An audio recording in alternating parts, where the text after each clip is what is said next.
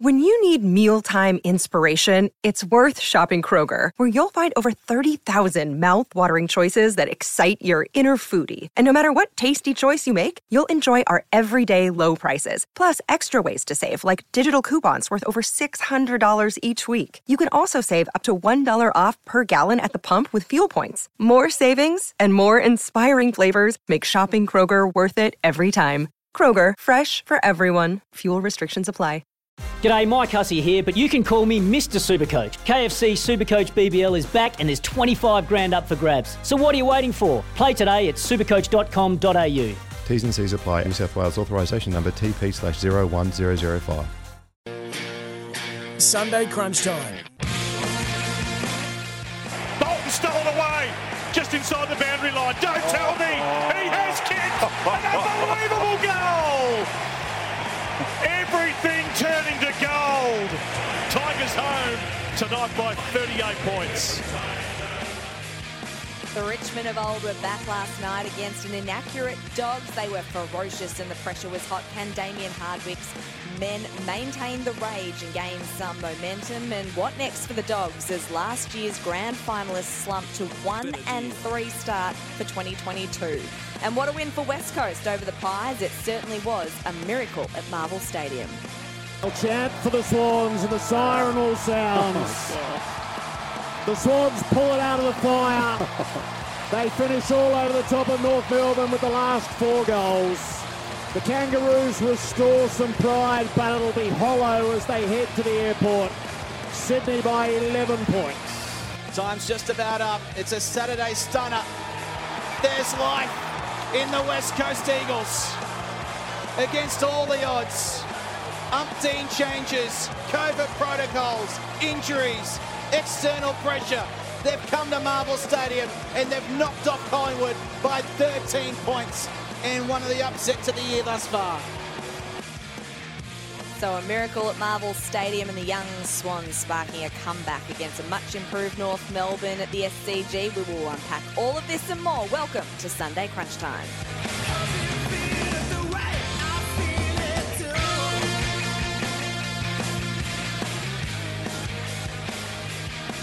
Hello, everyone. It's great to have your company wherever you are listening today. We are live from Marvel Stadium as we count down to the clash between Essendon and the Adelaide Crows.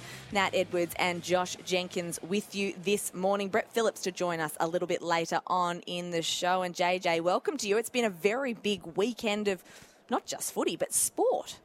Indeed. Uh, good morning, Nat. Good morning to our listeners. Yes, um, it's been huge. I spent the afternoon at the uh, at the Formula Ones yesterday. I'm a big Formula One fan, and uh, not just since Drive to Survive, the Netflix Good. documentary. I've been involved uh, before Mark Webber was in a Red Bull, but um, yeah, had a good day there yesterday. But caught up on some of the footy last night. Was on the uh, uh, interchange bench doing my little tiny little bit for the Cats and saw a really good game of footy between the Cats and the Lions. And one thing just dawned upon me, Nat. The hmm. defence, defensive football has taken over. We're yet to see 100 points this round. No one has scored 100. So we've had the Tigers get to 99 last night, and Very they were very, very good. Keen to talk about them shortly, but no one else has been able to get to 100 points. So let's hope someone can get to 100 because we like to see high scoring footy. Yeah, we certainly do. Perhaps at the MCG later on today, Hawthorn playing that free flowing footy, Ah. attack based, and maybe the Saints. Max King obviously has uh, been very, very good for St Kilda in uh, a quarter each in the last two weeks and kicked a couple of bags of goals. So maybe that game could be the one that gets us the ton this weekend. Yes, well, I know you'll be hoping your Hawks can uh, can do the business, but there's a potential both of those teams could score 100. It, it could be a free flowing game. We've seen the Saints; they can be they can be exciting. And you spoke about Max King, Jack Higgins has been um, been able to kick goals at different stages. They'll need to find more goals this afternoon. Um, not just rely upon King because it's a lot to ask, and we know I think Sam Frost will go his way this afternoon and make his life a little more difficult because he's an equally, or not, he's, he's not the equal of Max King in terms of size and athleticism, but he's not far away. So yes, let's hope there can be some uh, some more goals kicked this afternoon. I think the Blues might be able to kick 100 too. I'm pretty keen to talk about them because they've potentially got a bit of a trap game, a banana peel game, as you termed it. But um, I, I think they're the real deal. I think they'll go up north and handle the Suns. Yeah, that'll be an interesting one. So, plenty of footy action to come in round four. And of course, we're going to unpack what's happened so far. The headline for me so far this weekend, though, JJ, was the AFLW Grand Final. That was yesterday at Adelaide Oval. I was lucky enough to be there to see just an absolutely dominant Crows side um, clinch their third flag. And can you believe it? Six seasons of AFLW, and the Adelaide Crows have three premierships. It is a dynasty, and it is quite incredible. And I don't know what's going to happen next season because with expansion coming in, four new clubs, it would appear that uh, a lot of the bands are breaking up, so to speak. Indeed, yeah. So are we at that point yet? I think with the AFL men's season, we almost want the end of the season just to, to come and go so we can start to talk about the player movement, the transactions. Are we already at that point with AFLW where there's more talk about who might be elsewhere, who might be uh, on the other side of town, so to speak, versus what we actually saw on the park? I mean, we need to spend the adequate amount of time, you know, praising how great Adelaide have been and just got a return text as well. Just been I've been doing Benny Lyons' job for him. Uh, Adelaide's two-time premiership coach Matt Clark, Doc Clark, a man I uh, know really well. He's uh, just agreed to come on, so he'll be on from Oh. I believe about 12 p.m. or just after noon. So looking forward to having a chat to Doc Clark because he's one of the more entertaining and uh, and articulate men in uh, in footy. So he's been uh, he's been he's been brilliant for. I actually threw his name up. Not that I had a say in that, but I actually threw his name up as a really good candidate for the job when Matthew Nicks got the role. He's very pragmatic operator, so it'll be good to uh, have a chat to him. Hopefully, he's got some uh, aspect or some part of a voice box left. Yeah, you'd hope so. I reckon one person who doesn't have any voice left would be Ebony Marinoff, one of the Crows' star midfielders. She was. In fine form uh, when I left Adelaide Oval yesterday was Noffy. She is an absolute champion, but it was a it was a terrific game yesterday, really hotly contested. I know there weren't a whole lot of goals scored, but it was a thrilling contest. The D's really came back hard in that third quarter. They peppered, and I think. Um, you know, a large portion of the crowd was obviously very Adelaide focused, but there was a small Melbourne contingent. And I think, you know, for fairy tales, if this is Daisy Pearce's last season, which we still don't know, I think a lot of people wanted her to have that fairy tale and, and be lifting that Premiership Cup up at the end of yesterday. But it wasn't to be for Daisy and her D's. They tried their guts out, but Adelaide just a phenomenal side in season six. And uh, yeah, just really incredible. Like you just look at Erin Phillips, a three time Premiership player, and Hatchard, too, who won the best on ground yesterday. She has had such an incredible story. She was a junk food addict at the start of her career, was loving KFC, and um, she really turned around her, her career after that first couple of years. Watched what she ate, became much more professional, and she has become one of the best midfielders in the competition. I mean, no doubt that Ebony Marinoff and Anne Hatchard are the two best mids in the comp right now. So um, it was a fantastic game, and, and congratulations once again to the Adelaide Crows. And we look forward to talking to uh, Doc Clark later on in the show about how the celebrations went and who perhaps was best on ground there. Well, I think I I would say if I was a if I was a betting uh, person, Ebony Marinoff would be long, long, long odds on because uh, I know Ebony and uh, she's a. I mean, you could be you could be uh, mistaken for thinking she'd had a few drinks at the best of times, even when she's preparing for training, such as her level of energy and enthusiasm for footy and everything that she does. So, hasn't she just turned herself into a into a phenomenal midfielder? She's become um, so so fit. Her endurance and her will and her will to be able to get from contest to contest is as good as there is in AFLW. So um, yeah, she becomes a three-time premiership winning midfielder and someone many new teams will be keen to get their hands on. Oh, I'd say so. I think Port Adelaide would be looking at her very, very closely indeed. Still plenty to get through. We will deep dive into some of these games a little bit more, but we do have to talk about, I guess, the Eagles and, and the Swans. Some great comebacks there, but especially the Eagles. That that was a really spirited win here at Marvel Stadium yesterday, and and I guess for the the Pies, two weeks in a row that they've had a fade out. Mm. Yeah, I mean it, it's not quite yet a, a trend. I think it's still uh, to to to use a Don Pyke phrase. It's is it an event or is it a trend? I think it's still more of an event. It's okay. you know it, it, has happened two weeks in a row, but um, I think you'd probably need to see a, a, trend of, of fade outs before you got really worried about fitness or anything like that. I mean, certainly don't think um, there's an issue with Collingwood's fitness. All teams are rock hard fit. Um, it just was about West Coast um, good players standing up and impacting the game. You know, Kennedy played really well, showed that he's not um, he's not done with yet. He hardly touched a ball. He only had five touches. But he's one of those forwards, like a Tom Lynch last night. We saw that at the MCG. They don't need to touch the ball 15 times. They only need five or six disposals, and they can kick their three or four goals. Kennedy stood up. Willie Rioli's been fantastic oh, so good, since returning from his suspension. So he kicks another three yesterday. He is getting more involved. I watched him play against the Kangas, and he was their best player. He's arguably the most impactful player on the ground against the Roos when they almost beat North in round two. So he had 13 disposals and kicked a few as well. Darling's just starting to build. He kicked a couple, got more involved.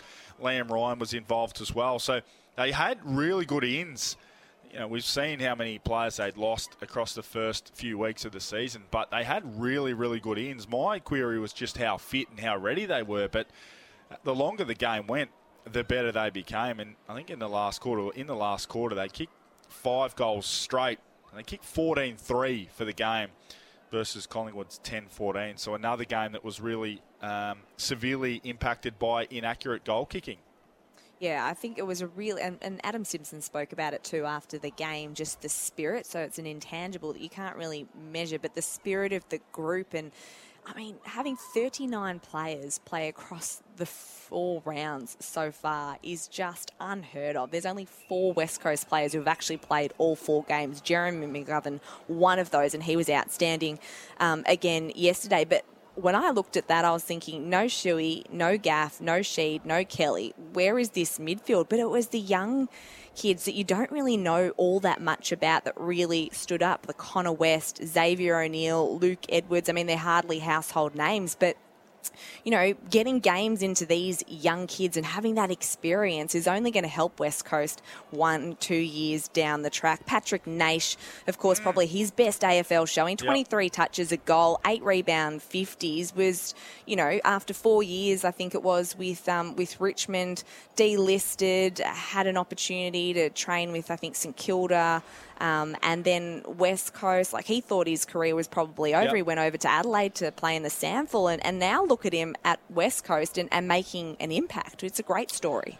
Well, he's basically he's not far away from really fully establishing himself in that team because they've you know the Eagles have you know they've regained a lot of the talent that's been missing early in the season. There'll still be a little bit of a squeeze as as we go, and his performance will need to continue to measure up. But at the moment, averaging 21 disposals, five marks, and as you said, five rebound 50s per game. They're really good numbers. And um, I noticed him against North. He went for a few kicks that probably weren't on, but he's that's him just getting more experience and more comfort with the level. But he, he possesses burst and speed and run, and he's willing to take the game on. And, and those types of players are always valuable in in teams that do like to play and West Coast certainly fit into this category. West Coast like to generally chip it around and just slowly kick their way through, play a methodical game style. But you need one or two guys like Patrick Naish who are willing to take the game on at different stages. So he's not far away from really cementing himself a spot in that West Coast side. No, it's been brilliant and, so good for West Coast to finally get their first win of the season. Adam Simpson, I don't know how he's been coaching, like how you coach and get a group to gel when there's so many changes from week to week. It's it's been really, really tough on him, and I think he's handled it pretty well given the circumstances. Well, I think they I think they perhaps learned a lesson from the sins of the past, if you will, didn't they? When they went into the harbour, and they really yeah. handled it poorly they complained about a lot of things, and they, you know, they, they were quite public with their complaints. And it set them off. You know, just set a really poor tone and poor mood, and they played accordingly when they were in the harbour, and they just couldn't regain that positivity. And I think they what they uh, identified this year was, look, we could go and complain about this because we really are hard done by. I mean, my view was that you know that round two game against the Kangas should not have gone ahead. Yep. Um, and that might be four points that they might rue at the end of the year if they were full strength. I've got no doubt they win that game. That'll be something we'll look back on later in the season. But I think they understood. Look, this could go for two or three or four weeks. If we complain about it and just throw these three or four games away, then we're done. Even when we get our good players back, we're too far behind the eight ball. So they've done a really good job of just stabilising the group, being really positive, having fun, and, and, and trying to get the best out of a bad situation. And yesterday was just an unbelievable result. Yeah, it certainly was. All right, you're listening to Crunch Time. Plenty more still to come after the break. We're going to break down the Richmond and Bulldogs game from last night. Plus, Daniel Giansiracusa, Essendon assistant coach, to join us after 11.30. You're listening to Crunch Time. You're listening to Crunch Time, brought to you by the Isuzu D-Max. Born to live.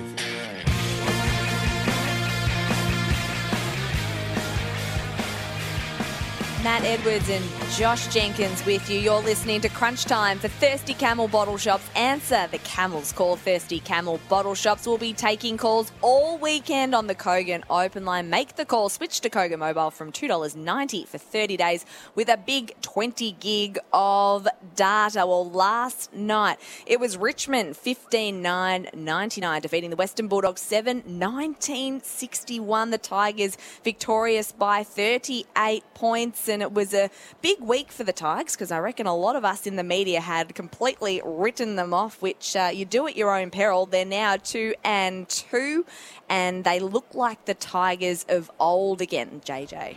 Yes, when you say us, I hope you don't mean me because I Nope. was giving them a I was giving them a great chance last night. I anytime they play in front of their faithful at the G, it's an intimidating experience for the opposition. They play the ground so well, and there's just an emergence. You know, they've without Lambert, they haven't had Prestia. He was fantastic returning last night, had 30 disposals. You know, Jack's missed a little bit of time. You know, we know Dustin Martin's not there. Grimes missed last night. It's it's it's giving those who have played in some of the premierships, it's giving Liam Baker more responsibility. It's asking Daniel Rioli to go and play a different role, and he was really good off half back last night. It's asking a few of those young players to say, yeah, you've you've played a part in our success, but now if we're to have further success, you have to be the drivers. You have to be the one driving it. Trent Cotchin will take a back seat. Jack Riewoldt will do his thing here and there, but it's about those guys now stepping up and, and really driving whatever the next phase of Richmond's um, era looks like. So last night was really, really good signs. I think it was a bit of a perfect storm that because the, the dogs like to play that game style where they flick it around, they flick it around, handball, handball, handball. Yeah. That invites Richmond's pressure. That says, come at us.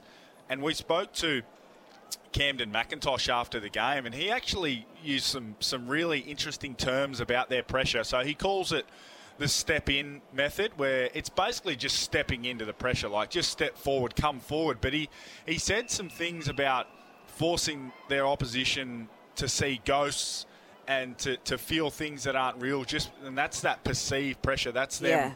I think that's them when they're in that mode. That they're, they're just absolutely feeding off that. It becomes a frenzy for them when they're able to swarm and, and just bring pressure and, and force the dogs to see ghosts. Now the, the dogs got through the pressure a lot. But again, bad kicking for goal is bad football. We saw it across the course of the weekend. Collingwood could arguably say they lost the game because of it. The Dogs almost definitely cost themselves from building a match winning lead early in the game. Kick two goals, seven early in the match, end up with seven goals, 19. You just can't win games of footy if you're going to miss that many shots on goal. Um, and I had a stat given to me last night, which I don't know where I wrote it down, but since round two against the Blues, the third quarter of round two, the Dogs have kicked 17 goals, 41. You are Yeah. not going to win many games doing that.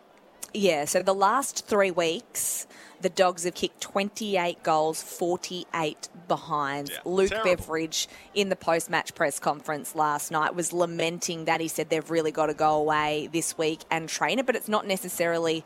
Um, more is the answer. It's training it in different situations. Are the yips contagious? Uh, You know, if one person has them, it just kind of spreads and that negative thought kind of creeps into your mind when you're taking a shot? Absolutely, yeah, no doubt about it. And it becomes really frustrating for the rest of the team. The, the, the defenders who are working really hard to prevent goals up the other end. Bailey Dale, and he was kicking the ball as well as I've seen anyone kick a footy last night. You know, those guys were creating a lot of opportunities, but the dogs and it was a it was a it was a group issue last night. It wasn't you know Aaron Naughton kicked two goals three and he missed the two he kicked were actually right foot snaps that you would think he well you would hmm. excuse him for missing, but he missed three. Marcus Bontempelli had three shots on goal really quickly in the third term, and he missed all three. And we know he's had his troubles. Bont in front of goal. Yeah. Aaron Naughton's got a he's got a hitch in his goal kicking action. It's not a fluent action, so I think Okay. he's always he's always going to have some issues with his goal kicking um, because of that that action. It's just not fluent. But aside from that, it was basically the rest of the team all kicking one behind each. Well, not the whole team, but Williams, Weightman, Wallace, Smith, Scott, Hunter, they all kicked zero goals, one. And then Treloar and, and Bontempelli and um, English and Naughton kicked kicked behinds as well. So it wasn't necessarily one or two guys' faults last night. It was a bit of a group. Um, a group uh, pandemic. We shouldn't say pandemic, considering what we've we've uh, actually physically lived But it- through. it but it snowballed. Was a, it was an epidemic last night. So talk me through, I guess, what, what would you do during the week and how do you, because a lot of it is between the ears, how do you arrest that and, and stop stop it and, and execute in a situation where you know you've been missing? It's a fine line because it's it's the it's the elephant in the room, but you just don't want to overemphasize it and just because you just invite more pressure. And you know, Luke Beveridge and his coaching stuff. I mean, Luke Beveridge won't, I don't think, have a lot to do with um, the mechanics of what goal kicking looks like for the Dogs between between games. Um, you know, someone will be responsible for that. They'll probably have someone who's, um, yeah, I guess an unofficial goal kicking coach. Those those are the types of roles, Nat, that have gone out of footy because of the soft cap. There's no, Yeah. uh, I know at Geelong we don't have a, sp- a specific goal kicking coach. Um, at all, and to be honest, I couldn't tell you who our goal kicking coach is. We're quite lucky that we've got you know, Tom Hawkins and, and Guy and Jezza and those guys are really accurate and um, and diligent workers. But um, it's a it's a delicate balance for the dogs because, as I said, you don't want to harp too much on it because each shot that their players get just becomes more and more pressure. There's just more and more pressure on the next person who has to step up. It's like standing over a short putt at the Masters, and you know the more and more pressure and the more people saying well, you have to you have to make this, you have to Yeah. make this, you have to make this, the harder it becomes. I think the other problem, it's not just the inaccuracy when I was watching that game last night, is the dogs' key position stocks. Like, where, Yeah. where are they at? Because last night, no Keath, no Cordy. Tim O'Brien comes in to make his um, his dog's debut. Uh, you know, against Carlton two weeks ago, it was Curnow and McKay kicking nine goals between them. Lynch and Riewoldt then combined for six last night. And then you go down the other end and they're missing Josh Bruce and, and Naughton, Yeah. as you said, 2 3. Ugle Hagan still learning. Where, where are you seeing their. Are, are they lacking that depth in the key position stocks? Yeah, they they really they have real issues at both ends of the ground. Now, Alex Keath um, will will will stabilise them down back, Yeah. and I think they they've got no choice but to persist with O'Brien. He came in for one game. He he just didn't look comfortable um, in the new system last night. Lynch. You could you could sense that Lynch. I mean, Tom Lynch didn't touch the ball in the first quarter, but even so, you could just tell that he was pretty happy with the matchup against O'Brien. He was physically superior to O'Brien. He could he could um, he was going to get really good opportunities against him. So I think they have to persist with O'Brien. But Nat, you know him well. He's more of an interceptor, a running, jumping type defender. He doesn't want to be engaged in those one-on-one Definitely not. contests. And then at the other end of the ground, I mean, Ugle Hagan didn't have any impact on the game at all last night. Only had five disposals and two marks, but you've just got to persist with him because they don't have a lot else. I mean, do they bring in another ruckman and then English goes forward? But English is playing so well in the ruck. They just don't have a lot of, of options. But it's Naughton or bust up front for the Dogs. And last night it was bust. He, he, he had his moments, but kicked inaccurately, and they had no other options. So um, they're going to have to get creative, the Dogs. I mean, because Bontempelli went into the ruck a few times, but do, do you like want him in there? No. I, I just don't think that works at all, does it? No, I mean he he and Dunkley attended a couple of centre bounces as ruckman. Now, smartly, um, they didn't contest the ruck. I mean, Toby Nankervis would be just saying, I, "I want you to jump because I will I will I will hurt you if you jump, and I'll put you out of the game." So. Bra- you know, smartly they didn't contest the ruck because you know Bontempelli and Dunkley, two really tough and brave and competitive players. I thought, oh, please don't jump up against Nankervis and Noah Balta here. And but they just they just don't they just don't have a second ruck option. I mean, O'Brien could do it, but it's really hard to manufacture it from down back. It's a lot easier Yeah. to manufacture the second ruck from forward. Naughton's big enough, but if they take Naughton out of the forward line, they've got literally no one to kick the ball to. So, I mean, I'm not sure on Stef Martin's status and where he's at. I'm not sure. Jordan Sweet was a guy who showed a little bit, um, particularly in the VFL, but even in a few AFL games. But he's more of a number one ruckman. They, they, I mean, oh, I think the answer is that how quick can Josh Bruce get himself a back to the to the onto the park and then b They really some miss sort him. of oh they miss him so much they miss him so much and that's why they they love him internally probably more so than anyone outside the club understands because he plays such an important role.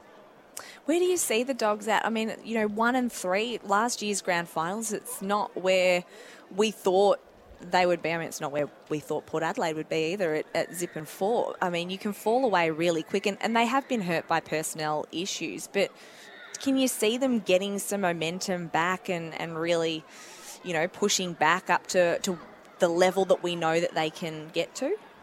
Um, I mean, we've, we've just spoken and we've just alluded to their personnel issues, and they are real and they will continue. So they need to fix that up. But at one and three, it's not all doom and gloom because they've got North Melbourne next week. Now, North Good Friday footy, yep. much improved yesterday, but you'd expect North, uh, the Dogs to handle North. Then they play the Crows. Then they play Essendon, and then they play the Power. So that's a nice month. On paper, that's a nice Yep. month. In terms of how they're actually going, they're themselves the Dogs. None of those are a given. But in terms of what it looks like on paper, there's a good chance that they could go four and four, uh, four and zero, and get themselves to five and three. Then all of a sudden they're back in the hunt. They might get a few bodies back, but um, it's uh, they'd certainly be concerned at uh, at the Western Oval. Well, still plenty more to come on Sunday crunch time as we count down to the Essendon and Adelaide game at Marvel Stadium. As we go to the break, let's check in with Josh Jeans from Dabble to review how the team went yesterday. Josh, welcome to you. And for those who are new to Dabble, just tell us what's it all about. Yeah, g'day Nat. Good to be back. Yeah, uh, Dabble is a new betting experience for punters. So it's a social media combined with punting. So instead of following people on Instagram for their food or whatever you might want to do, you're following experts, tipsters, and your mates. And you get to uh, see what they're doing. And a lot of people are obviously loving it because we're celebrating the fact we hit 100,000 users this week. So people are loving it. Oh, incredible. Now, there's a lot on the line for the Sunday crunch time team today. The Saturday boys, I hear, they let us down very, very badly. So, what do we have to do? That's right. Well, that's why you guys are the stars of the show, you know? Uh, Sunday Crunch Time seems where it's at, Nat. And uh, you've gone for a nice, it's pretty juicy multi, actually. Three legs. You've got the Bombers 1 to 39, which I like. Saints 1 to 39. And uh, absolutely giving the Suns no chance. The Blues by over 40. That one's going to pay 22.44. So a nice little multi there uh, to get involved with. Of course, you just have to download the app, follow the Crunch Time AFL, and copy the bets with one click. It's that easy, now. So go on, have a dabble, dabble socially, and gamble responsibly. Awesome. Thanks so much for joining us. Josh, enjoy the rest of your weekend. Cheers, Nat. Cheers. Sunday crunch time. We'll be back after this short break with Essendon assistant coach Daniel Giansiracusa. Stick with us here on Sunday crunch time. A sports news update for Rolled. Eat good with Rolled. It's fast, fresh Vietnamese.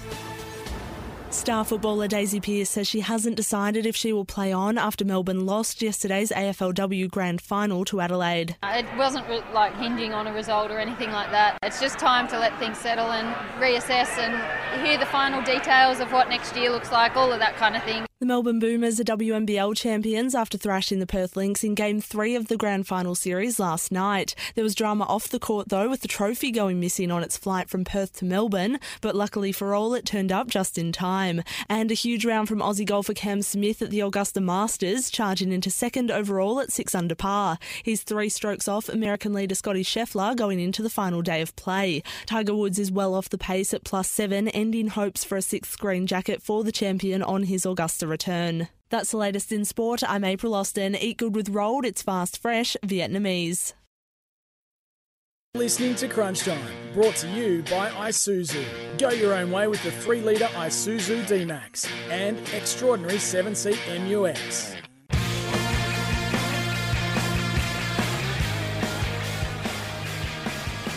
You're listening to Sunday Crunch Time. Josh Jenkins is here for Buy My Stock. Got excess stock? Visit buymystock.com.au. My name is Nat Edwards. We are counting down to the Essendon and Adelaide clash here at Marvel Stadium. It is the early game, 1-10. The Adelaide Crows were out there having a bit of a, a kick around and a walk around, and the Essendon boys are now out there. Look, we've got Daniel Giansiracusa to join us shortly, assistant coach from the Bombers, and obviously JJ they are they don't have a coach this week with Ben Rutten out with the protocols, and uh, it's Blake Caracella who steps into the hot seat today. A very experienced customer, uh, Blake Caracella has been the right hand man. For, for many premierships or for a few premierships across his coaching career, he was a very smart player when he played, often just bobbed up in the right place at the right time. But I think that you would be across this more so than I. Well, I hope you are. Um, the interim fill-in COVID coaches are unbeaten, are they not? I don't think we've had one suffer a loss.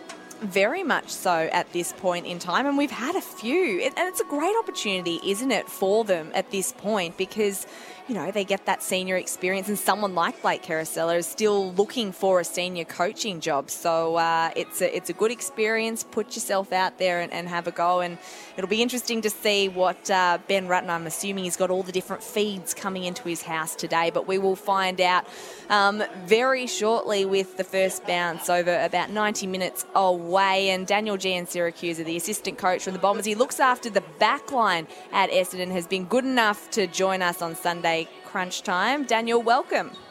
Thanks, Nat. Thanks, Josh. Jake Stringer, I want to start with him because out with a hamstring injury, it's a big blow for your side. Can you just take us through, was it a training incident and how long you might think he's going to be on the sidelines for? Yeah, just unfortunate. Pulled up uh, a little bit sore after our training session. When was that? Friday. It's been a long week, to be honest, because we played Friday last week. Yeah. But um, uh, it's on the minor ends. Uh, should be a couple of weeks and be back out there. So uh, unfortunate, but just gives someone else an opportunity, which is um, which is good and, and gives them a chance to put their best foot forward. Well, how much does that then change how you structure up forward, and, and who are you hoping will, all step up and, and fill the void? Oh, I think there's the younger guys have been really good. You know, I think Tex gets another opportunity. You guys haven't really seen the best of him yet. We've been excited uh, his training form. Um, Archie Perkins, you know, Matt Guelfi, Peter Wright's in awesome form. We've gone with the two rucks the last two weeks, so that'll give them a chance to jump at the footy. And um, we think if we get the ball in there enough, we were really efficient last week against the best defence in the in the competition. We've just got to get it in there a bit more and give them some uh, service. Daniel, uh, Josh Jenkins here. Good luck this afternoon. Um, Daniel, that's very formal. yeah, well, this is a very formal question, yes. Daniel. um, you look after the uh, defence, but you must be, as a coaching group, a little concerned, ranked number 17 for clearances thus far, coming up against a group who aren't necessarily fleet of foot, but they are really good around the footy. We're talking about Matt Crouch, Ben Keays, Rory Sloane, Schoenberg. So it'll be really crucial for your boys to get in the fight and get involved and win some footy because, as you said, you were quite efficient going forward last week. Yeah, they're, they're, we've talked about that during the week. That's a real strength of the Adelaide Footy Club, something they really pride themselves on is that contested ball and uh, stuff. So we're going to be on our mettle. Um, we've got some different guys and personnel in there, but uh, we've had a really good week on the track. We were really buoyed by the positivity, even though we're 0 3. Um, we've got to really tighten up our defence. It's been a been a part of our game that we're not happy with, even though we've played some really good sides. So uh, hopefully you'll see us getting on the front foot, both around the ball, but um, defending really hard. And as I said, getting that service into our forwards and giving them the best opportunity possible.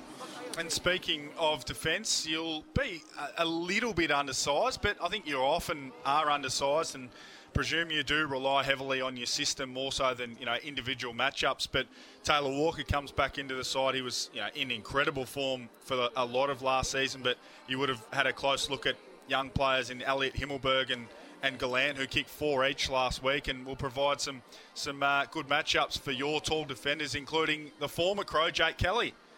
Yeah, yeah. I think uh, Jake and Tex have talked this week, um, and hopefully his fitness levels uh, really wane off as the game goes on, Tex. But yeah, you said it. You're right. He was in career best form last year.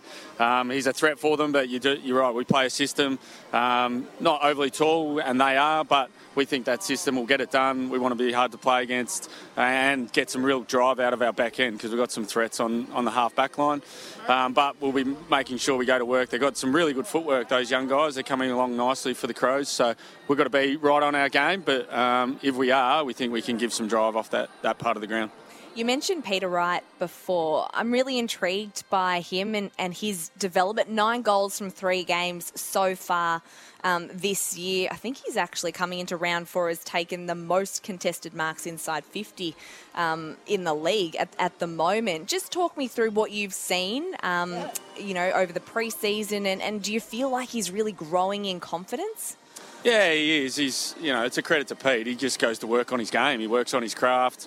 Um, he's making our defenders better because they've got to got to play on him at training, um, but it's because he puts the hard work in, doing a lot of stuff on his footwork. He and Dale Tapping are going to work on that, um, and it's great that he's getting the reward. Um, when we play the way we want to, and um, he's tested out some of the best backline players in the comp in Steven May, and then Brisbane the week before that. Um, so hopefully he puts his best foot forward, and his leadership has been outstanding in what is a really inexperienced forward line. So um, he doesn't have to kick four goals every week. He's just got to provide a contest for us. Um, but he's a real threat that the opposition will have to worry about, and we want him to do that again today. Be nice if he did kick four, though, Gia. I'm yeah, sure would, wouldn't, wouldn't be opposed, or maybe six would be nice too. wouldn't be opposed to that. How do you just uh, how do you deal with the distractions of you know the Ben Rutten situation? We've seen it you know, be handled quite well by other teams thus far, but it's you know it's unique to, to you guys. And also, how do you block out the you know the zero and three factor? You know, everyone's saying, oh, you know, zero and three is really hard to come back from. How do you keep a young group really, you know, have their focus narrowed on? Look, we are zero and three, but let's get to let's focus on this week. Otherwise, we might be zero and four. Yeah, I think the, the good thing about Truck is he's extremely measured, and he has been since um, I've been at the footy club. Uh, there's not the real highs and lows, and you don't get on the roller coaster with him. He um, really works on the process. We've taken the positives out of playing some quality teams in the first three rounds, um, and we really emphasise that with our players. But he's also about growth and learning, and that's all we've talked about, and will be a constant throughout the whole year, even if we go on a run and win 10 games in a row. You know, he always talks about when we won't be a finished product even when we win the thing. So um, that's how we deal with it with our players. Um, just keep giving them experiences in real high pressure games and, and using that to their advantage, and hopefully we do it for longer to get the victory against the Crows today. Well, Blake Caracella obviously steps up into the hot seat today. How's he feeling? Is he a little bit nervous or just cool, calm, and collected? Uh, you wouldn't know with Cara. He's pretty uh, low key. Um, the way he goes about things, just um, so he hasn't seen too much change. Obviously, there's been a bit going on, and we've definitely been in more zooms this week with truck and stuff like that. But um, you know, we had we had Tom Cutler pull out with COVID, so that adds another element. But yep. yeah, he's he's been very level, very calm. Um, and, you know, I don't think it'll be too much different. We'll get Truck talking to us throughout the day in the box. And I heard you guys talking before. Great experience for Kara. He's an experienced guy and been around footy for a long time. And um, he'll keep us all level in the coach's box. And we'll do the same for him and um, make sure that the players feel like they're prepared and ready to go. So how's it going to work? Is Ben just going to feed some things back, or it, the decisions are, are, made purely in the in the box? Like you guys are, are in control, and he has a little bit of say. How's it sort of going to work? Time will tell, but um, hopefully it's going pretty smooth. Uh, but I think yeah, Kara's in the chair and he'll make the decisions. But uh, Josh Marnie will have a feed with Truck uh, the whole day and he's got vision from uh, behind the goals and all that sort of stuff. So he'll be seeing things and and really, like he would do on on match day, if he was in this coach's box, helping us with decision making again to support the players, um, to give them the best opportunity to perform at their best. How do you think Truck will go watching from home on the couch? Oh no, I wouldn't go great, and um, yeah, he's uh, he's handled it really well to be honest. You know, he's been in constant contact with the players all week, uh, with us all week. Um, I'm sure he can't wait to get back to the footy club, whenever that is. I'm not sure, but um, you know, yeah, he's, he's handled it really well, and he'll be on the edge of his seat like we all will, I'm sure. And before I let you go, any final or late changes today? No, not at this stage, not that I've Excellent. heard of. So, no, we're as, as selected, so excited about the challenge ahead. Gia, thanks so much for joining us on Sunday Crunch Time. Best of luck for the game ahead. No worries. Thanks, guys. Thanks for having me. Daniel Giansiracusa, their Essendon assistant coach. What do you make of this game, JJ? Because it's an intriguing one. Adelaide Crows obviously are going to get so much from that win last week in the showdown. The confidence, um, some younger kids stood up and they'll take a lot from that. Essendon obviously been down on their luck. They've had a really, really tough draw playing those top sides in the first three rounds. How do you sort of see this one playing out? Well, I am. I'm worried. The stringer the Stringer um, withdrawal or the injury to Stringer is is significant because in a game where Adelaide regain their two most experienced players, but they're you know probably still their best midfielder in Rory Sloane, and definitely their best and most experienced forward in Taylor Walker. You know they get two of their best five players back, and Essendon lose their one and only match winner. Really, I mean Peter. Wright's been incredibly good. It's been great watching him develop and play really good footy for Essendon this year. But Stringer's the one that, if this game's you know 70 apiece late in the fourth. Stringer's the one who can make something happen. We've seen him do that for a long, long period of time. So to not have him is far from ideal for, for Essendon. But they haven't really lost to anyone that um, we would have thought, oh, gee, that's a really bad loss. The round one loss was poor in yep. the in the fashion that they lost, but to lose to Geelong in round one, and Geelong have franked that form and have been really good um, for most of the season. So to lose that game, you know, it was probably 50-50, 60-40 in favour of the Cats. Um, and they, you know, their other two losses haven't really been games that we thought they'd win. These are games that they must win. So they must get back to, they must win today, whatever it looks like. Now we criticised Port for playing a defensive scheme on Thursday night. It really backfired.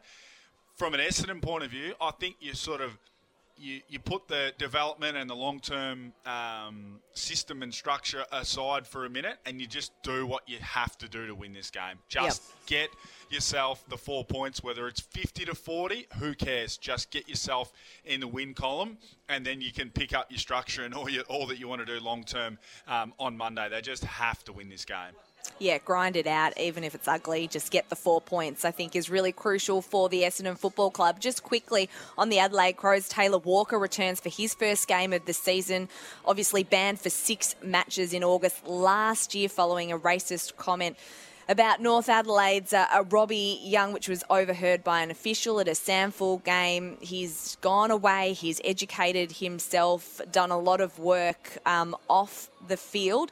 Do you think the AFL community is ready to welcome him back, and will he get booed today here at Marvel Stadium? Well, he most certainly won't get booed at Adelaide Oval, I don't think. But um, you are at Marvel Stadium, and I, I think there'll be a, a, scattering of boos. But um, yeah, I mean the booing is an interesting. I mean Bailey Smith was getting booed last night, and I said I think that's just 30,000 blokes who aren't as good at looking as Bailey Smith all combining because they're all the jealous mullet. because they don't look as good as Bailey Smith when he doesn't yep. have a shirt on. But um, so the booing is really it's it's it's interesting. It's juvenile. It's, it's, a bit contagious as well. You know, once a few start, a few more start. But I mean, I think he might. I don't think it'll be significant. Um, I know Adelaide sort of had a bit of a misstep as a club this week with a tweet they put out, which wasn't well received, and I, I think Matthew Nicks did a really good job of, of stepping on that and saying, look, it wasn't ideal. I sort of celebrating the fact that he was back. I think they probably should have just allowed him to sort of sneak in the in the back door and not make a lot of Yeah. fanfare about it because it's not a long term injury. It's not something to celebrate the reason. Uh, it's good that he's back, but we shouldn't celebrate the fact that he is back because he shouldn't have been gone in the first place in terms of why he was gone, not the fact that he shouldn't correct. have been gone.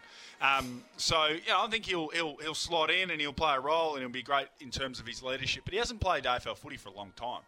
Well, and he hasn't So- played any practice games that's or right. anything because the AFL wouldn't let him. So conditioning wise, I mean, he's been out for a long time. How do you think he's he's going to go? I mean, he could probably just stand there at full forward to be yeah. honest in the goal square. Yeah, well, he could, and he probably will need to at different stages. And Himmelberg's played the whole season and looked good last week. Um, Gollant looked good last week as well. Rachele's looked really good. I Oh, I really love like him. Josh They've certainly, certainly nailed that draft pick. Um, and I'm interested to see what this forward mix does today because um, Riley Thilthorpe had a really good game in the SANFL. We, you know, we cannot forget him. He has to come back into this team sooner rather than later. And he stood up yesterday, 19 disposals, nine marks, and three goals too. So he's, he he needs to be picked either this week or, or very soon. So um, it won't be Walker that makes way; it'll be one of the other two. So it'll be interesting to see how this Adelaide forward line goes, and that's. Also, Darcy Fogarty played SANFL as well. So I guess all of a sudden, Adelaide go from having no forwards who are playing well to four or five who are, who are doing okay.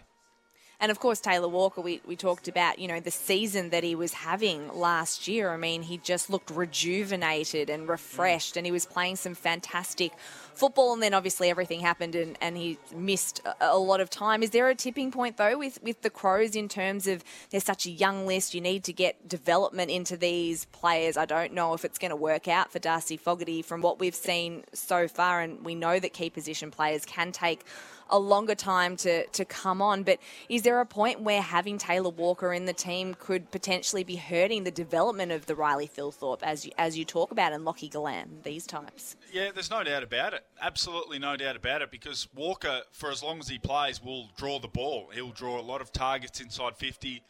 He's a really um, big presence when he leads at the ball carrier. Having played with him for, for seven or eight years, I, I thought there were a lot of times where I was the right option, but he uh, he would just draw the footy because he's a really big presence and he's uh, he's quite vocal and he uh, has great relationships with a lot of his teammates. So um, there's no doubt that he could he could eventually become, I guess, a detractor in terms of the development of Himmelberg and Thilthorpe and and Gollant and Rachele. But for the moment, I think you know, he he.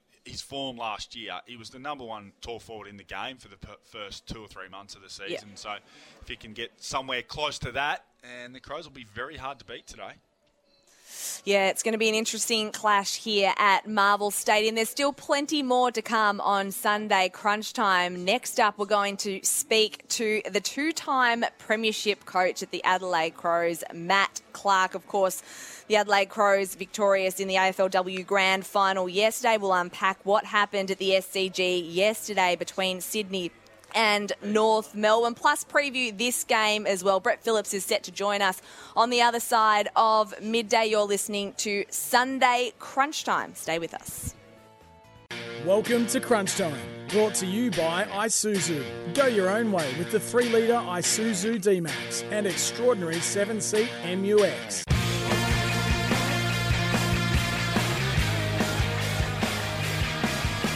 Everyone. Hope you've been having a fantastic weekend. Round four AFL action continues today. We are at Marvel Stadium for Essendon and Adelaide. Hawthorn hosts St Kilda at the MCG, while the Blues look to go 4 and 0 when they take on the Suns at Metricon Stadium later this afternoon. Josh Jenkins and I have already unpacked some of what has taken place across the weekend in the first hour of crunch time, but we're now lucky enough to be joined by Brett Phillips. Welcome to you.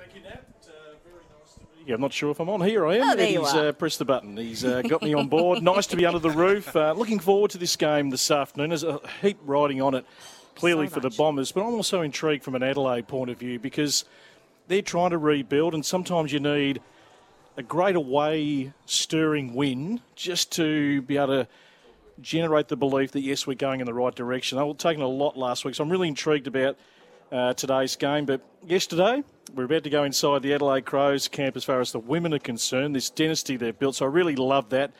You know, I called the inaugural season of AFLW and the, the exhibition matches prior to that Mm. inaugural season. I remember sitting here with A3 pieces of paper now, just trying to work out who the players were. So the competition has emerged magnificently. I nearly threw something through the TV watching North Melbourne and Sydney yesterday because my DNA is the underdog, and I wanted the Kangaroos to have a steering win on the road. And I know you and Josh have articulated what happened last night. I love what Richmond brought to the table last night. It was such a you know differing game styles, that surge footy of Richmond, just the way they hunted the opposition. So we're intrigued to see what they've got left, Richmond, after this glorious era of three premierships in four years. Have they got another run in them potentially? Are they back? Well, I think they they thought that certainly before the season started, bringing in someone like a Robbie Tarrant. It suggests that they still thought that they potentially were in the window, but intrigued to see what plays out for Richmond in season 2022, and of course how the Dogs go. Obviously slumped to one and three, and we will now head to Adelaide to speak to a two-time premiership coach in Matt Clark. Uh, Matt congratulations again on yesterday. It was an outstanding game of football. This is an outstanding team that you're lucky enough to coach. How are you feeling this morning? Yeah, thanks very much, Nat. Yeah, obviously, um, very um, pleased and satisfied. As a, yeah, as you, as you pointed out, it was a really good game. So to come away with a win was pretty um, pretty good.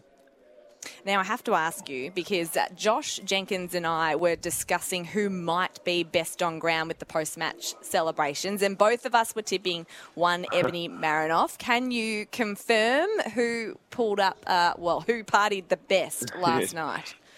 All- All played well. it, was a, it was a team. It was a team performance.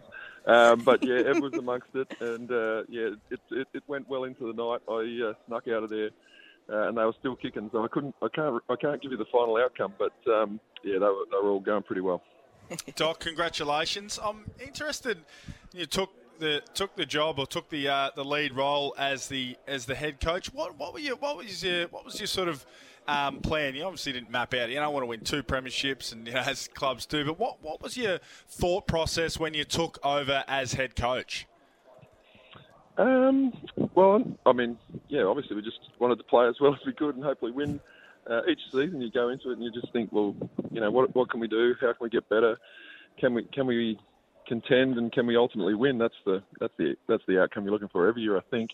Um, I guess when I took over, um, the other piece of the puzzle was, you know, I've had these dominant players in in Erin and Chelsea, uh, and I was mindful that at some point down the track, you know, they might not be there. So we, we also wanted to make sure that we were, you know, developing the next, you know, wave of, of really good footballers. And, you know, I guess that's from a coaching perspective, that's kind of the, the, the bug that keeps you going is obviously the winning is lovely. Um, but it's, yeah, it's seeing players get better and develop. That's, that's kind of almost the, the bigger payoff in some regards. I was going to say, uh, Matt Brett Phillips here, congratulations. It is an incredible era that you've built, and I'm always at, you know, I love to be the, the fly on the wall. And unless you're on the absolute inner sanctum, I mean, there's the obvious of Phillips and Randall and those key players, Marinoff, that have been there pretty much from the outset. But for a team to build success over a period, there's all these sort of um, not as evident intangibles and secret ingredients that we can't see from the outside looking in. Can you take us a bit inside what has made the club so special in the first six years to win three premierships? Um, yeah, well, you've got to have talent clearly, uh, and and coming into the role, you know, I was sort of fresh to it, and and I was the same as you. I was looking from the outside, and I thought, we got Erin Phillips, Chelsea Randall, they're they're the stars. But ultimately, um, when, once you're inside it, you, you quickly realise that you know it's the, the cohesion and the team dynamic that they've developed, um, which you know predates me. Uh, but I was really mindful once I was lucky enough to have the job to to make sure I didn't take that for, for granted, and, and so we yeah we invest invest time to make sure that there's opportunities to continue to build that, and as new players come into the group, um, you know it's a really strong culture of, of introducing them and, and embedding them into what's been been done before and, and what they can add and what they can bring to the group as well. So I think that yeah that cohesion and that that the dynamic that exists is is the other piece, which is yeah, which is harder to to replicate, I guess.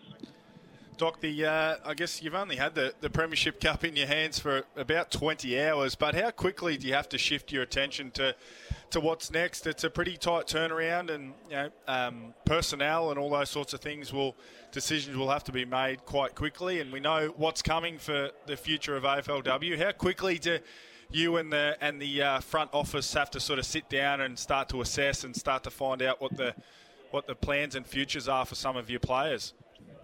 Yeah, I mean, obviously that is the nature of the industry, isn't it? And uh, um, and this year we think uh, that it's you know, that it's going to be real quick. Um, so I had, a, I had, a quick chat with uh, Phil Harper oh, a couple of hours ago actually, and we just sort of said, oh, well, let's let's catch up tomorrow and just map out the week, uh, map out when we'll catch up with the with the group, and, and obviously just you know quickly debrief the game, but then also just you know put put those logistical pieces um, you know, so that everyone's got clarity around the timelines. But it is a little bit tricky because uh, we actually don't know ourselves yet. But um, yeah, the best, uh, all, all, all, indications is that are that it's going to be that we're going to be back into training, you know, fairly quickly. So uh, it's going to be important that we are using this time really well, just to make sure that uh, that the players are fresh when we when we come back to that time given that you have been the only side in South Australia, so you've had, you know, it's a it's a state-based draft in the AFLW for those uh, who are listening who don't understand how that works. But you've had, um, you know, the pick of the players, the best of the bunch of South Australian talent for the first six years of the competition. Port Adelaide uh, are coming in next season. How have you planned for expansion? Um, yeah, well, um, yeah, we've been in that fortunate position where, um, yeah, the recruiting and list management pieces. there's still a lot of work goes into it. So Katrina Gill has managed that for us um, for the last, I think, four years, and she's incredibly thorough um, and has, you know, a really good handle on on the talent right across the state. Uh, but also, you know, looking into state, our, our priority is to, you know, recruit locally because there are, you know, there's limited opportunities for the local kids, and and that's been you know, a frustration to be honest. That you have to tell some of these young players that are, you know, really talented that there's just not a spot on our list at this moment. So the good news is for all of those players that yeah, the opportunities are going to increase um, you know, significantly over the next period. Uh, but yeah, we we we believe we're well planned and that we're you know that we're ready for for for the new um, reality, which is that uh, yeah we don't we don't have all the picks in SA, that's for sure. And will you, I guess this is the thing, we don't know the future of um, some of your players. Erin Phillips being one of those and the most talked, talked about player in that situation. I mean, how do you have you already thought about what life might look like without Erin? And we look at you know with Hawthorn and Buddy Franklin, they kind of started planning without that. Have you sort of had that in the back of your mind, or is that something you've just not thought about? No, not really. To be honest, I think um, no, we were really focused on uh, this season. To be honest, we, uh, you know, we saw, as, as I've said at the outset, each year you, you just sort of map out a, a, plan, hopefully to give yourself a chance, and, and so that's been our, our focus all along. Um, and even though it's a short turnaround, to be honest, there, will be plenty of time for planning for whatever the eventuality is. You know, once we've once we've got our list together, we'll we'll make sure that you know, we feel we've got cover in all of the roles. I mean, it's it, clearly it has been highly speculated, uh, Erin's situation, but you know the reality is she's she's been unbelievably important and and totally invested in in our club and our team. So. Um, yeah, in some respects, although she's got that amazing family tradition with Port, uh, she's got a pretty strong tradition with our club yeah. as well. So we'll see how it plays out. Well, I was just going to follow up with Erin, and you know, I was lucky enough years ago, Matt, to cover the WNBL, and what an absolute star basketballer. I mean, she could make a great basketball coach. You know, knowing the X's and O's, glittering WNBA career. Do you think she's born to coach? I mean, can you take us inside that part of her? We, we see the player, the incredible athlete, the leader, but just behind the scenes, is that something that you just see as a, a natural um, transition from from playing to coaching that she can make a great fist of that? Oh, I think she could. Yeah. Um, I mean, she coached in the, oh, she's assistant coach in the WNBA, which is, um, yep, you know, about as about as good a league as you'll see in, in terms of basketball. Um, but it's, but she probably has got a, a longer history in, in terms of basketball. She, her her knowledge of that game is probably even greater. You know, it is Mm. greater than than her footy knowledge. But but no doubt, no, she'd be should be fine if she chooses to go down that path in the future. Um, as you've highlighted, you know, there's the X's and O's, but there's also the leadership piece, and um, you know, she's pretty strong in that space. Doc, what um, shift our focus to the uh, game that's not far away from getting underway at Marvel Stadium. Um, what do Yeah. you what do you make of Essendon v Adelaide? Um, big clash between Reilly O'Brien and Sam Draper in the ruck. That'll go Yeah. a long way to determine the outcome of the game. But what do you think Adelaide in particular need to do to get themselves four points on the road? Yeah, it's been. I mean, obviously, last week's win was uh, just so uh, important for the group um, because they, their pre-season was really strong, uh, and the and the Fremantle game, probably the first half, didn't really uh, play the, the style that they were looking to, uh, but came good in the, in the second half and then found a way to lose, which was uh, frustrating. But um, the um, no, but in, ter- in terms of what they need to do, it's it's it's probably that, that blueprint that you work on the whole pre-season. Uh, but Essendon have pr- present some, you know, genuine challenges in terms of their just their speed. Um, you know that that can be difficult if you if you base your game around defence and, and holding that ball in the front half. When there's genuine speed coming back at you, then you, you've got to be right on. So I think that'll be the game. If always the midfield contest, but then you know our ability to, to press and, and to hold that ball front half will be will be crucial, really. Matt, we'll let you go because I think you probably need to rest up and maybe get some sleep. But thank you so much for joining us. It has been an absolute privilege watching this Adelaide AFLW side go about their business across the first six seasons, three flags. It's an incredible legacy and an incredible dynasty. Congratulations once again. Thanks, guys. Thanks for the interest. Well done. Matt Clark, their head coach of the AFLW Adelaide Crows. I was listening to you guys coming in, Josh. I just wanted to tap into. You mentioned, you know, Matt, possibly, you know, maybe being in contention when they decided to go with uh, Matthew Nicks.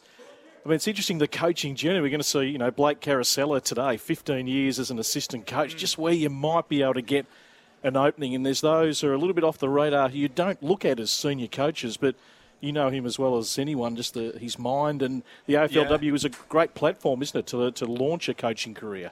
Oh, it's, it's been amazing for him, and like before he he done the AFLW um, or done what he has done with the AFLW team, I would have said, "No, you're mad. He's you know, not in a million years." But he he he kind of is exactly what a lot of AFL men's groups need. He's he's really he's pragmatic.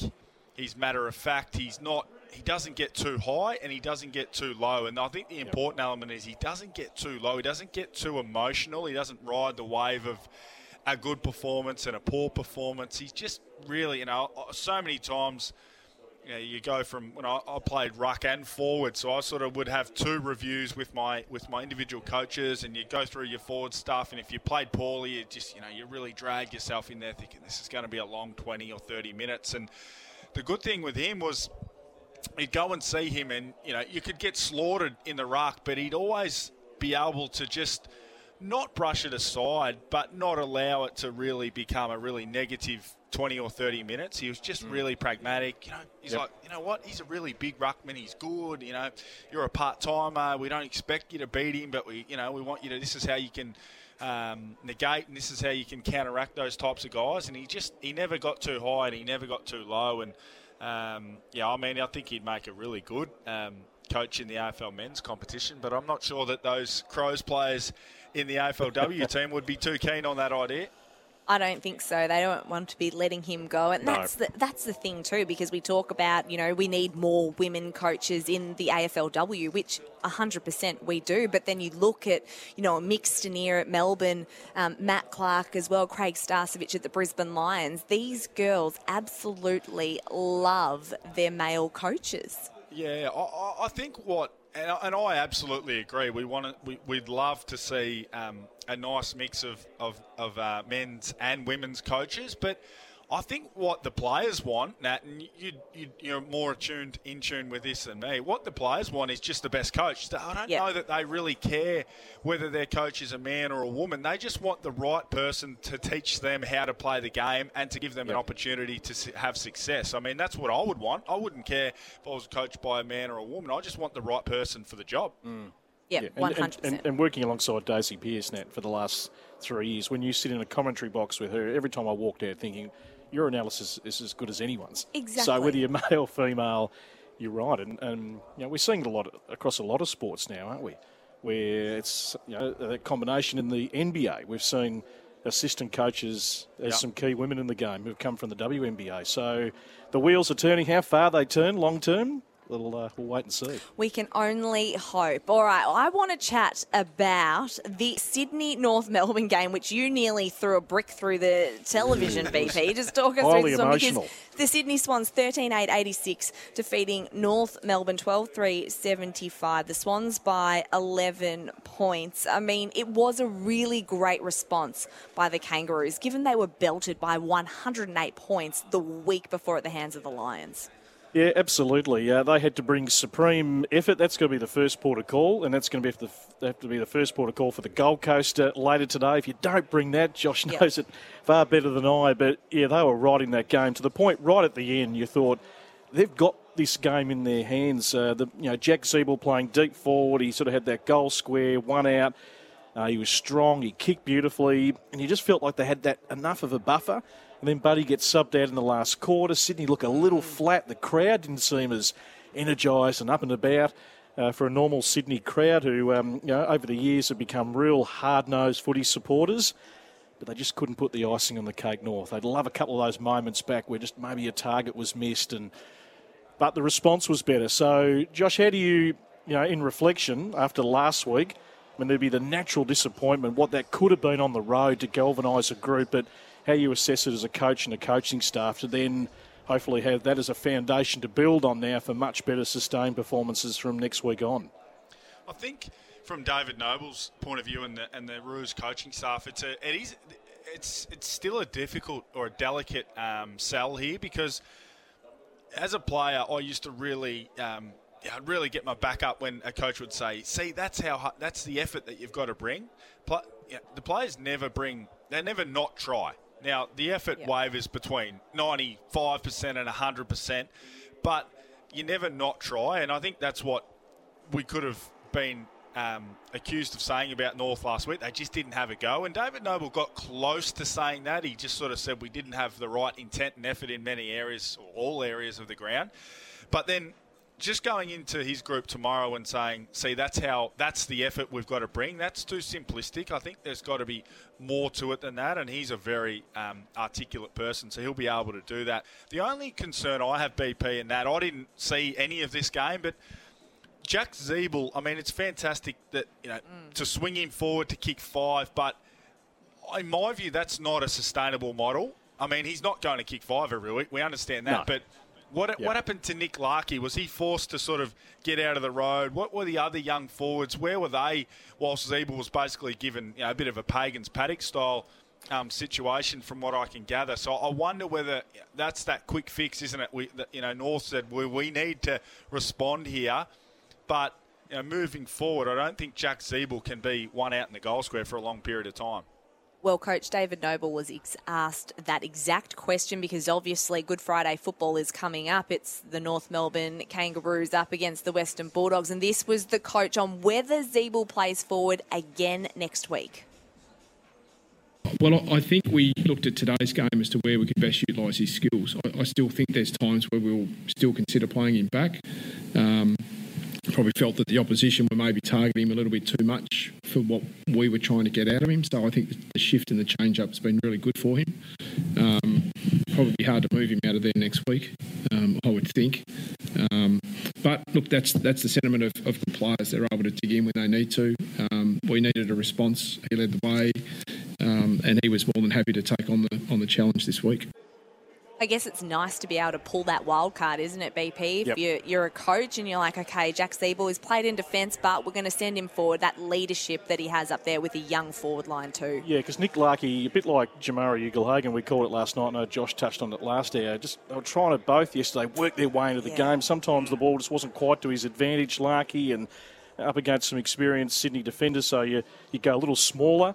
Um, as that uh, that that last that deeper kick in.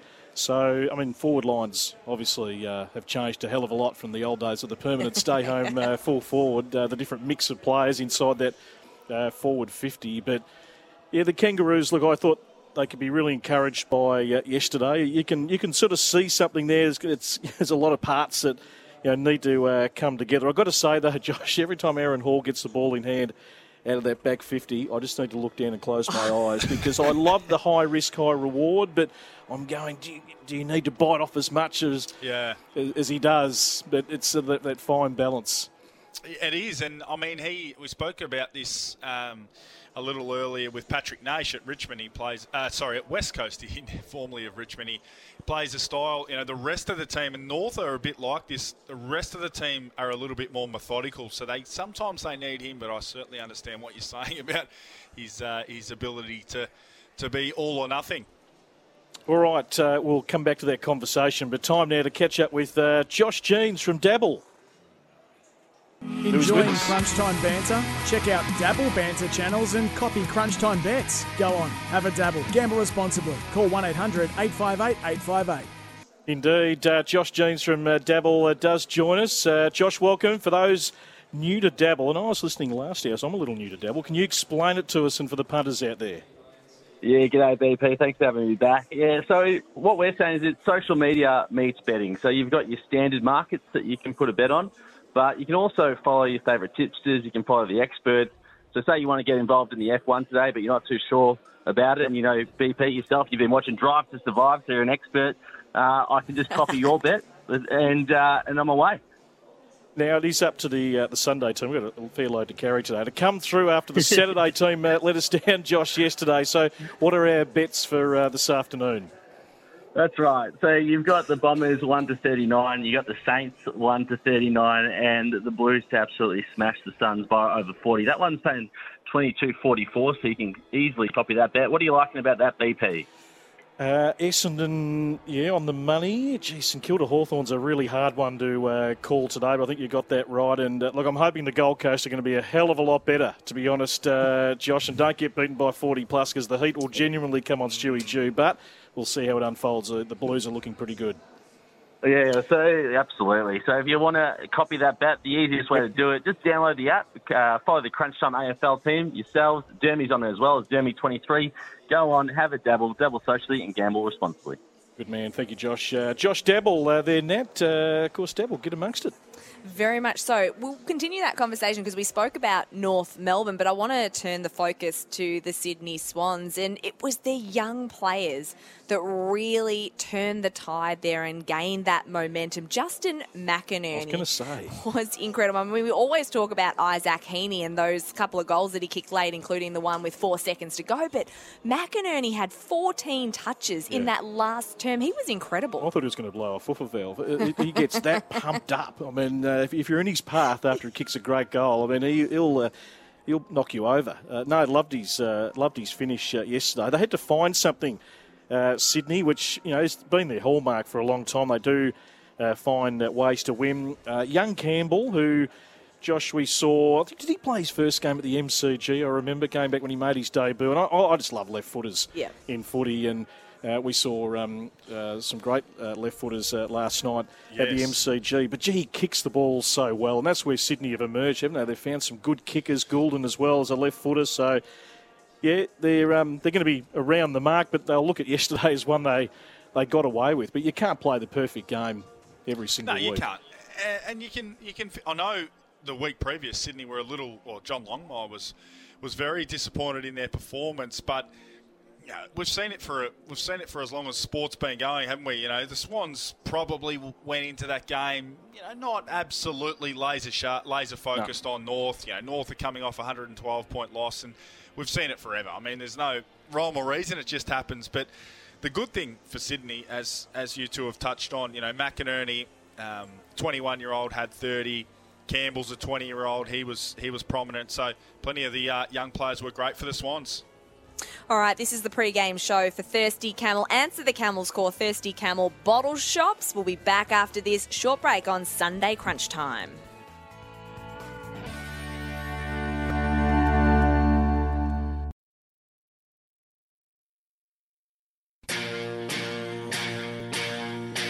You're listening to Crunch Time, brought to you by the Isuzu D-Max. Born to live.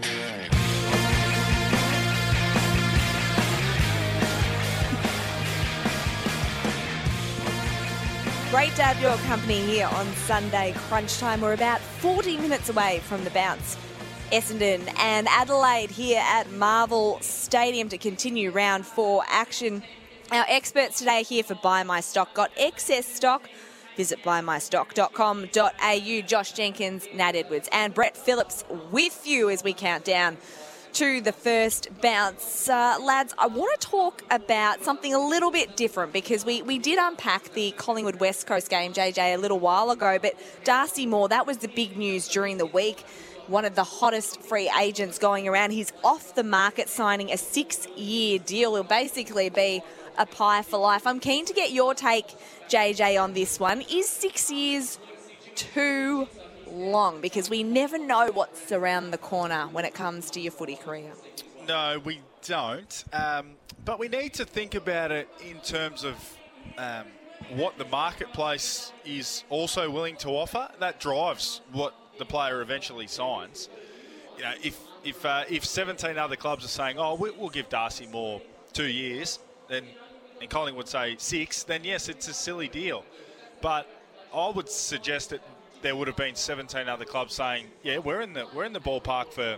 We'll, we'll, we'll give him five plus. We'll give him six. Some clubs would have said, "Well, if it, if it if it means getting him across from your club to ours, we'll we'll give him seven because the difference is, and I think a lot of the times we, we focus on the totality totality of the deal.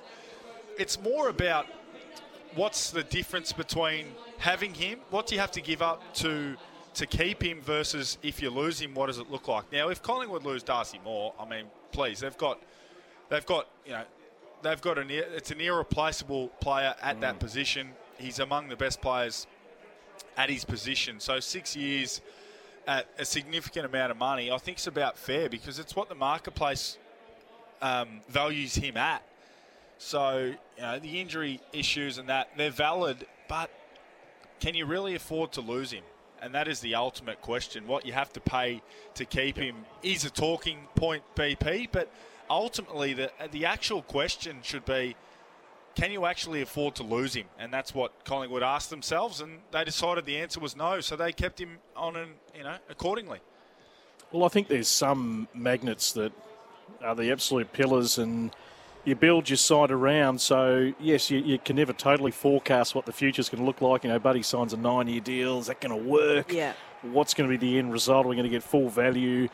So, you have to take that punt. People inside the club know internally the total value that he brings, not only as a footballer, but um, you know, as an emerging leader, and all the little intangibles that we uh, we can't see. And yeah, this is a young, developing, transitioning sort of group who you just need a few pillars here to go. We're going to lock you in for a, uh, an extended period, and I, I think his body of work is, is good enough to get that tick, as far as I'm concerned. We got Brodie Grundy on a big year long term deal. Now Yep. Darcy Moore. Jordan De Goey is the next one that they probably turn their attention to, to to lock away and whether he gets that long term deal given the issues he's had off field at this point in time. I'm not sure what they do there. What's your view with Jordan De Goey and what would you be doing if you put your Collingwood list manager's hat on, JJ? I, think you can play uh, some more hardball with Jordan De Goey. I think the leverage is more so with Collingwood in this situation. Now, make no mistake, I think the market will come for him, and I think there will be clubs who take on whatever risk they deem there is in terms of his off-field um, situation, and what he's has and hasn't done in terms of his off-field um, behaviour. But I think if you're Collingwood, he's one you can afford to let be a little drive a little bit more of a hard bargain and really say, look, you weren't even we weren't even sure whether you'd be allowed to play. You know, you had a legal situation that no one really knew what was going to happen. So I would drive a bit more of a hard bargain with him, particularly from what he's done off the footy field, but even what he's done on the field. We've seen uh, his best is is is it's you know it's game winning. He can be a match winner, no doubt about it. But we haven't seen it for long periods. So oh, he'd be the one I'd be trying to get on a you know two or three year deal. So that, that conversation. So Jordan De Goey's management clearly into the club. They want to strike the best deal, but he's also aware, Josh, of that he hasn't fulfilled everything that Collingwood would want to get out of him, and some off-field, some on-field, as you suggested. Does a player ever feel like, yeah, I've got to before I can really get to that next point of a contract, that I've actually got to give a little back first to get that that really good long-term deal. I mean, players are going into bat for themselves and want to set up the best deal, but is there any any of that thought process? I think um, he is in a position of um, where the maturity aspect might come into this. You know, like it would be the easy thing would be to say if if I'm Jordan De Goey, the easy thing would be to say, look, I'm, um, I don't know how old he is. He's, what would he be, 26? Is he about 26 years of age? I'm not sure. He's around that mark anyway. But he could easily yep. just say, look, I, am just going to, I'm just going to find the biggest, most lucrative deal I can get. I'm going to really just lock away my long-term future. I'm going to get a five or six-year deal. I'm going to get about a million bucks, 800 plus a year, and I'm just going to take that. But I wonder whether he actually feels the level of um, of of need or the need to repay some faith from Collingwood and, and, give back to Collingwood and really fulfil his talent at Collingwood. Collingwood have looked after him, but he's been a good player for them as well. It's not a mm-hmm. one-way street, but yeah. I do yeah. wonder whether he's willing to give up a little bit and and and sign that shorter-term deal to prove it, and then really and then the know, rest will look after itself yeah, capitalise on the back of it. But I mean, it'll be one to, to really watch his space, and I think it'll be more a club player manager conversation. I don't think he'll be involved in a lot of that because some of it will be a little mm. bit you know gritty and grimy, and he doesn't really need to be a part of that. Yep. Someone who can command whatever price they want, in my view, is Luke Jackson from the Melbourne Football Club. Oh. Obviously, a premiership player, but he is a talent. I mean, I just yep. absolutely love watching this kid go about it. I love watching him in his under 18 year when he was playing the WA um, Championships and National Carnival. He was just thrilling to watch no doubt West Coast and Fremantle are going to be coming hard for him. I mean, what do you think he could command it. And do you think, Josh, that they should give him a long term, like offer up a long term deal? And Melbourne are probably going to have to go there and match it too. BP, what would you, what would you, if you're, if you are West Coast, so Nic Naitanui, uh, third, north of 30. What, what would you put in? And Luke Jackson's your man, which he, he should be if uh, if you're running yes. West Coast. What would you put in front of him? Because I'll I'll I'll, I'll name my price in a moment. I, I, I he's I'll put anything in front of him. But what would you put? How far would you go to, to lure Luke Jackson? Because remember. Whatever you offer, if you don't get him, you don't have him. So there's no middle ground. You either have him or you don't. Yeah, you've got to go all out. Yeah, great question. You... Uh, great question, Josh. Um, you know who's who's oh. still got the, the best currency on that West Coast list? Uh, some some aging players, but you know some players still of absolute genuine talent who are still in their prime. So there's probably got to be a, there's probably going to be a couple there, isn't there, in the mix? A couple Absolutely. who are in that um, who are still in that window, that sort of 23 to 28 window, who are playing some of their best footy. So just a question of right now who falls into that. Yeah. Oh, I mean, so all right, let's say it's a good question. The, I'm pondering. The trade, the trade has to be done later. But yep. say Jackson says, "Okay, yeah, I'll take that." I, I would put, I, I mean, I would put eight years in front of Luke Jackson because yes, injury, long-term injury can strike. Nat, has that just put you back in your seat a little bit? I hope Kane Cornes is yeah, not listening. I'm, I'm currently just googling how old Luke Jackson is, just to make sure. Broke. He's 21, is he not? 20. Only, so you got him to 28 20. with an eight-year deal. Yes, 20. So he turns. By the time you get him, he's 21. So it takes him from 21 through to about 29. Uh, look, how many players? If you crunch the sums on how many players suffer multiple long-term injuries, I think you'd find it's a really low uh, number. So that's a really low risk, in my opinion, that uh, that injury is going to basically um, eliminate a lot of that eight years. So you're going to get him for a long period of time. Have we not seen enough to suggest he's going to be amongst the best ruckman in the game. I think that's pretty clear and evident, is it not? Yep, no doubt. Yeah, he will so- be the best ruckman in the competition in what five years' time. If we're talking, he will be number one for I sure. would offer him. I would. I would put. I would put eight years and about ten million in front of him. I honestly would. And and and there is a very good chance. There's a small chance that injury will take over, but there's a very good chance that in five or six years, when the game's finances continue to drive up, you might have him on unders, a la Scottie Pippen. Yes, the great Scottie Pippen. It sounds like a lot, eight years at ten million. Ah. But if you think about if you think about the commodity that you are getting, yeah. it may actually be a very, very club friendly deal in four or five years' time. It's not that like good rucks grow on trees. I mean, you look at Fremantle, Sean Darcy, he's one certainly for the future Yes, who will be yep. right up there alongside Luke Jackson. And West Coast have had Nick Nat for for a long time, and he has been a fantastic player. But they do need to look to the future and and what's out there. But there's no way that Melbourne is going to let Luke Jackson go. Well, and you think Melbourne are heading into this period where they could genuinely, Oh. we feel for the first time ever, they could have some genuine sustained success now as Ben just They're unstoppable. up the back uh, wipes the dribble coming out of his mouth, just salivating at the thought of Melbourne just dominating the next decade. But A demon dynasty. Just those signs at the moment. Oh no, they are certainly incredible. It's an interesting You wanna be a part of conversation for Yeah. sure with Luke Jackson, and we'll see how it all plays out. There's a couple of other free agents that are still on the market now that. Um, you know, Moore and Heaney, they were the two big names, but Angus Brayshaw, James Sicily, and Caleb Daniel are probably the three that are the pick of the bunch that are left. So if I was Hawthorn, I'd certainly be trying to lock away James No quick smart. Angus Brayshaw's an interesting one, though, as well. We know the ties obviously his brother over at Freo, but the, the West Australian ties and whether he still sees himself fitting into this um, this Melbourne lineup. Obviously, a premiership player now, so that's going to be really intriguing one to watch from Angus Brayshaw as well. All right, still plenty more to come on Sunday crunch time. Just the subs confirmed, Nat. Yes. Uh, Devon Smith for the Bombers, young Brayden Cook for Adelaide for uh, the 110 kickoff, not too far away. No, we're getting very, very close to the first bounce, and we will chat about the Essendon Adelaide game coming up here at Marvel Stadium. Right on the other side of this break, our talkback is for Kogan Mobile. Make the call, switch to Kogan Mobile. Crunch time, thanks to Thirsty Camel Bottle Shops.